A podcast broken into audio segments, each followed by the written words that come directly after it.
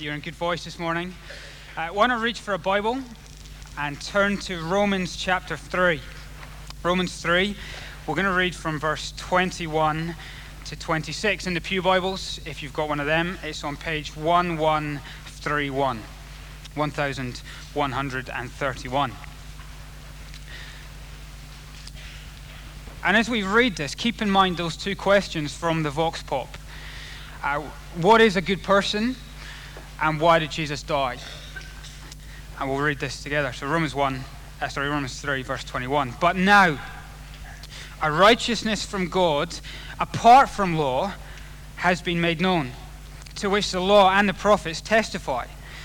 This righteousness from God comes through faith in Jesus Christ to all who believe.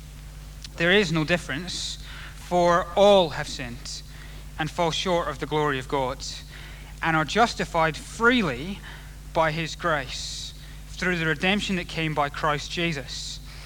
God presented him as a sacrifice of atonement through faith in his blood. He did this to demonstrate his justice because in his forbearance he had left the sins committed beforehand unpunished. He did it to demonstrate his justice at the present time so as to be just and the one who justifies those who have faith in Jesus. Uh, let's pray and ask for God's help before we think about this together. Our Father in heaven, we are so prone to think of ourselves too much and to think too highly of ourselves.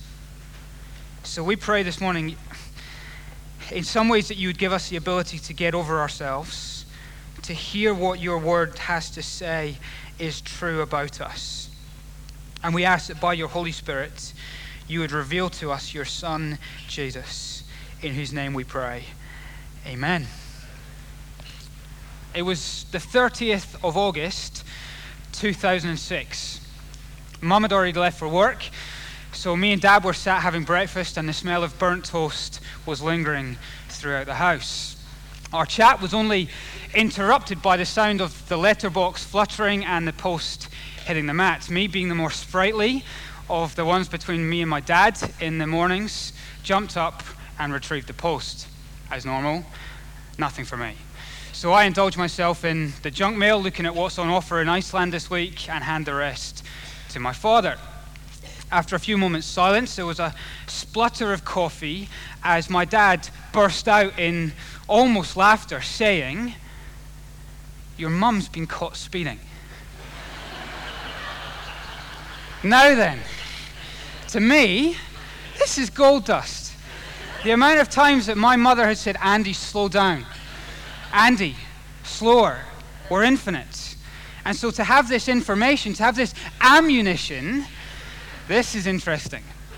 So up I jump and peer over my dad's shoulders to read the particulars. It read speed 77 miles an hour, speed limit 50 miles an hour.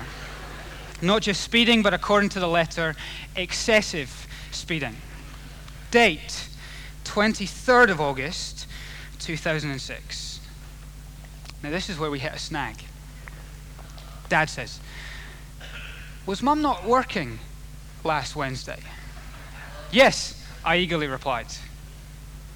But the time of the speeding offence was while she was at work. Who was driving? Was it you? I asked my dad. I was in Northern Ireland, dad replies. Now, you're probably looking at me thinking, there's no way you were old enough to drive in 2006. But I did have my license at this point, and you, my dad's no private investigator, but even a Muppet could work out where the buck was about to stop. Andy, he asks, where were you last Wednesday? Never before has a sense of guilt hit me so fast and so suddenly as that moment. And how do we react when the sense of guilt hits? We immediately make excuses. An excuse make I did. I questioned the accuracy of the cameras. Surely they must be wrong. I questioned the speed limit of the road. It's no way a 50, it should be at least a 70. Now, I was doing 77, so even in a 70, I would have been flashed. But when you're guilty, you clutch at any straw that is within reach. I knew I was in trouble. I was alone in the house with my dad. This, this was dangerous. But more than that, I was in trouble with the law. Edinburgh District, Council had an excessive charge against me, and it was not just going to be a £30 uh, fine with three points on my license. Because of the excessive nature, there would be a court hearing. I was guilty, and my dad very, made it very clear that I was going to pay. The price must be paid. For the next month, as I waited the hearing, uh, the sense of guilt was growing. And it's interesting, guilt is always twofold, isn't it? On one sense, there's that feeling of guilt. I knew I was guilty, and it was wrecking me inside. But on the other hand, there is the external guilt, the objective guilt. I was guilty before the law of the land. There were lots I could do to try and relieve the inward guilt. I could try and justify my actions. But before Edinburgh District Court, there was nothing I could do. The price must be paid. Uh, the feeling of guilt inside is interesting. As a human race, we've come up with lots of different ways that we try and relieve that subjective guilt.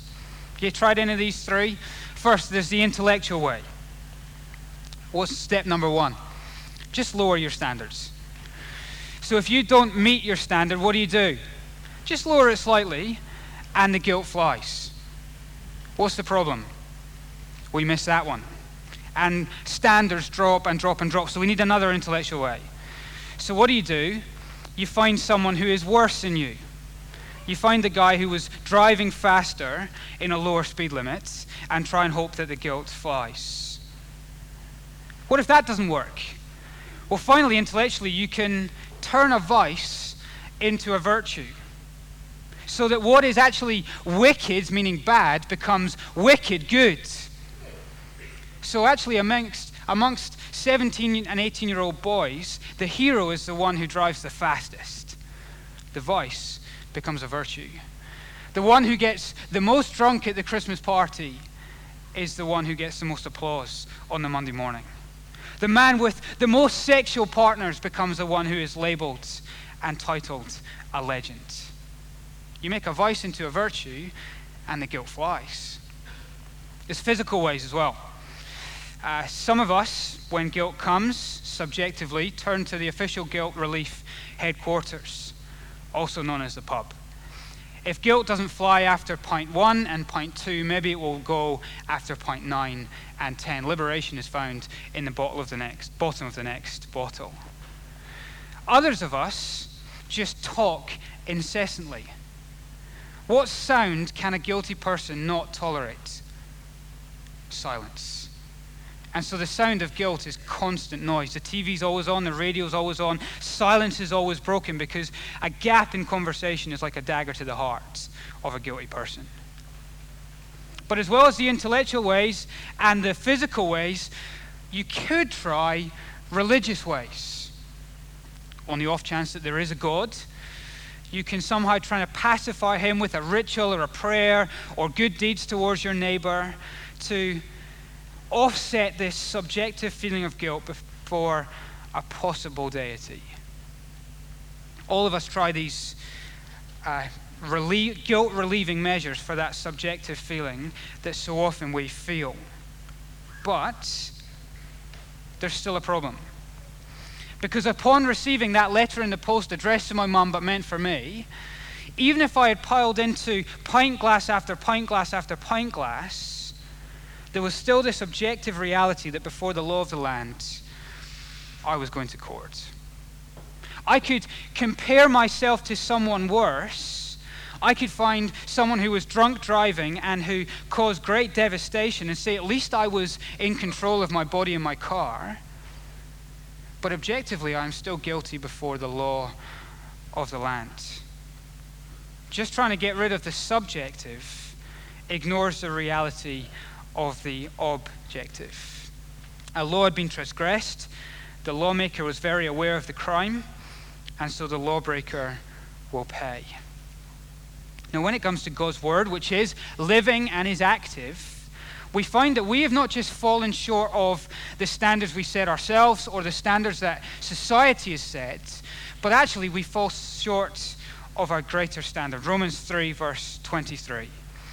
For all have sinned and fallen short of the glory of God. What I want to do briefly is reverse you through that text, picking up certain words. So, first, the glory of God. As the creator, it is his right to set the standards for morality. It is not up to whatever brings most good to humanity or what causes most harm to humanity that determines what is guilt and what is innocence. But it is the glory and goodness of God. There's a great old Scottish saying which says, only measure yourself, uh, sorry, only measure your shadow with a high sun. There's a lot of wisdom in that. If you measure the length of your shadow by a low sun, what outcome do you get?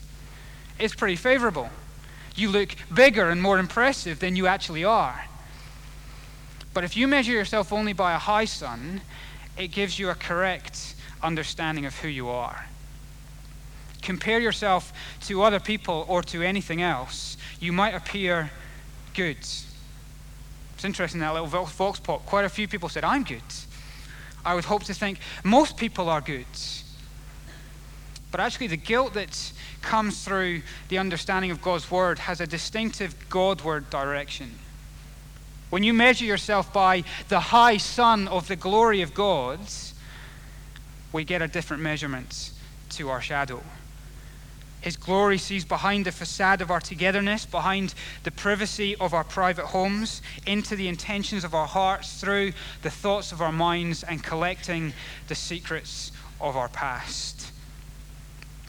Um, historically, you could retreat into your home and you could be safe from the watching eyes. You could have a public persona, but actually have a private um, a, a different reality in private. Social media has changed that, hasn't it?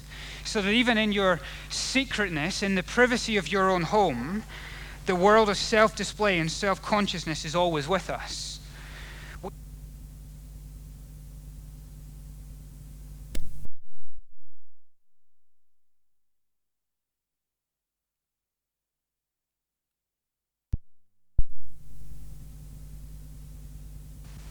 Before the face of God. It is not about social media to publicize what you are not, but it is about the glory of God to reveal who you actually are. And the high sun of God's glory shows us what? Next words as we reverse through that we have fallen. The high sun of God's glory shows that the guilt outside of ourselves before God's perfect standard and character is one that we have fallen short of. The last couple of years in British life have been pretty spectacular. We've loved the Olympics, we've loved the Jubilee, haven't we? We love what is beautiful and what is strong and what is good. And so we focus on that. But behind every Usain Bolt, there is a Lance Armstrong.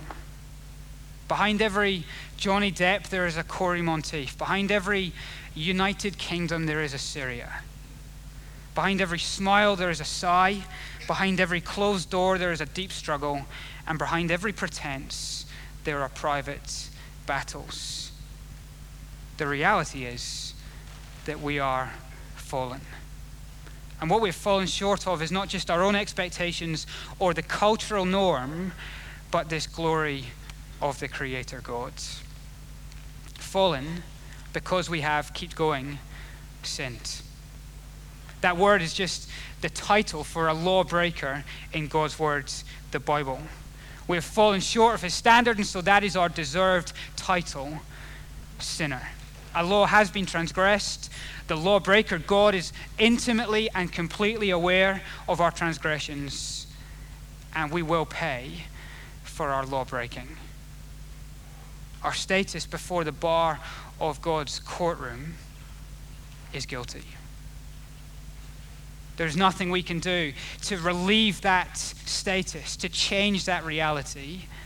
We are fallen and we are sinful. One more word all. Why would I dare admit my driving transgressions in a room this size? Well, because I know that I'm not the only transgressor in the room. In a room this size, there are many things that would distinguish us from each other, but there is one thing that completely unites us. For all have sinned and fallen short of the glory of God. Maybe this morning you would describe yourselves as an agnostic. You know, you're unsure, you're indifferent, you're confused, you're ambivalent about God and His Word, the Bible. Your skepticism does not relieve you of this objective guilt before God's bar. God's Word could not be clearer in Romans 3, verse 23. For all have sinned and fallen short of the glory of God. My crime ended up getting me four points on my license and a £100 fine.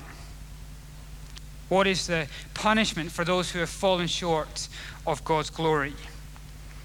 Well, the glory of God is seen in his righteousness, the glory of God is seen in his justice, the glory of God is seen in his judgment, and the glory of God is seen in the reality of hell.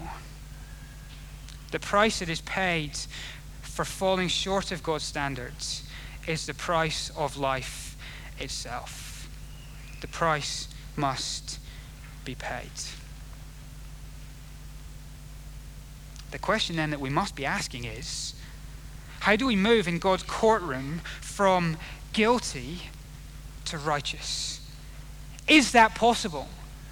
Is there a way to move from this guilt that is deserving of judgment and hell to innocence, and even better than that, righteousness.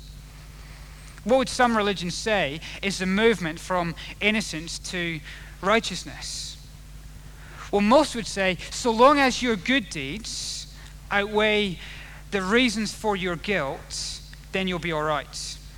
So long as that measurement is favorable, then you will be declared innocent. See, the trouble with that is it is man centered, and it reveals a passive, unloving God who has no concern for justice. You cannot just overlook bad things because of good things. The price must be paid. The pedophile must be charged and imprisoned. The rapist must take the consequences of his actions. The person who speeds must pay the punishment due. God cannot just overlook bad things because someone has been kind to their neighbor or given to charity. So, how can this movement from guilt to righteous take place? Well, the distinguishing mark of Christianity is that this movement from guilt to righteousness has nothing to do with what you do. Let's go on to the next verse, Romans 3, verse 24. This is not achieved intellectually or physically or religiously, but all have sinned and fall short of the glory of God and are justified freely by his grace. I want to reverse you back through that again to explain it. Firstly, Christianity is all about grace. Not getting what you do deserve and being given what you don't deserve. It is not good deeds rewarded and therefore heaven earned, but it is heaven gifted on the basis of grace. Christianity is grace through and through. And so the second word comes close on its heels grace freely given. What Paul tells us about the movement from guilt to righteous in God's courtroom is given to you freely. If you're a tourist in Scotland, let me tell you something about the Scottish race. We love free stuff. Here's the truth about the good news of God's courtroom. His movement that he brings himself from guilt to righteousness is freely given. It costs you nothing. It is a free gift, the righteousness you long for, the righteousness that you need to avoid the outcome of your guilt, is freely given. But how? How does that happen? Well, we are justified freely by His grace. Justification is a big word. Justification means the declaration of God that you are righteous. So that as you stand in his courtroom, the judge declares that you, have, that you are righteous, that your status has changed. Though your status was sinner guilty, that that status has been declared as righteous by the judge. Now, if you are thinking there should be an objection rising in your mind, it should be that is not justice. You cannot take someone who is guilty and simply declare them to be otherwise. The price must be paid. Yes, exactly. And so you get to Romans 3 24b, and we see that we're justified freely by his grace through the redemption that came by Jesus Christ. The price must be paid. And it is by Jesus on his cross. It is as if Jesus walks up to you in God's courtroom and says, You are guilty, and you deserve to face the full fury of this courtroom. And yet I'm going to pay the price that is on your heads. It is my guilt transferred to Jesus and his righteousness transferred to me so that he dies that I might live. He suffers the hell that I would deserve on the cross so that I might be righteous in God's sight. He faces death. He is raised up on a cross for all to see, facing the full fury of God's courtroom. It, for him, was the costliest thing of all his very self, his very blood, his very life for him, the costliest thing in the world. For you, the freest thing in the world. Justified freely by his grace through the redemption that came by Jesus Christ. Fascinating in that Vox Pop.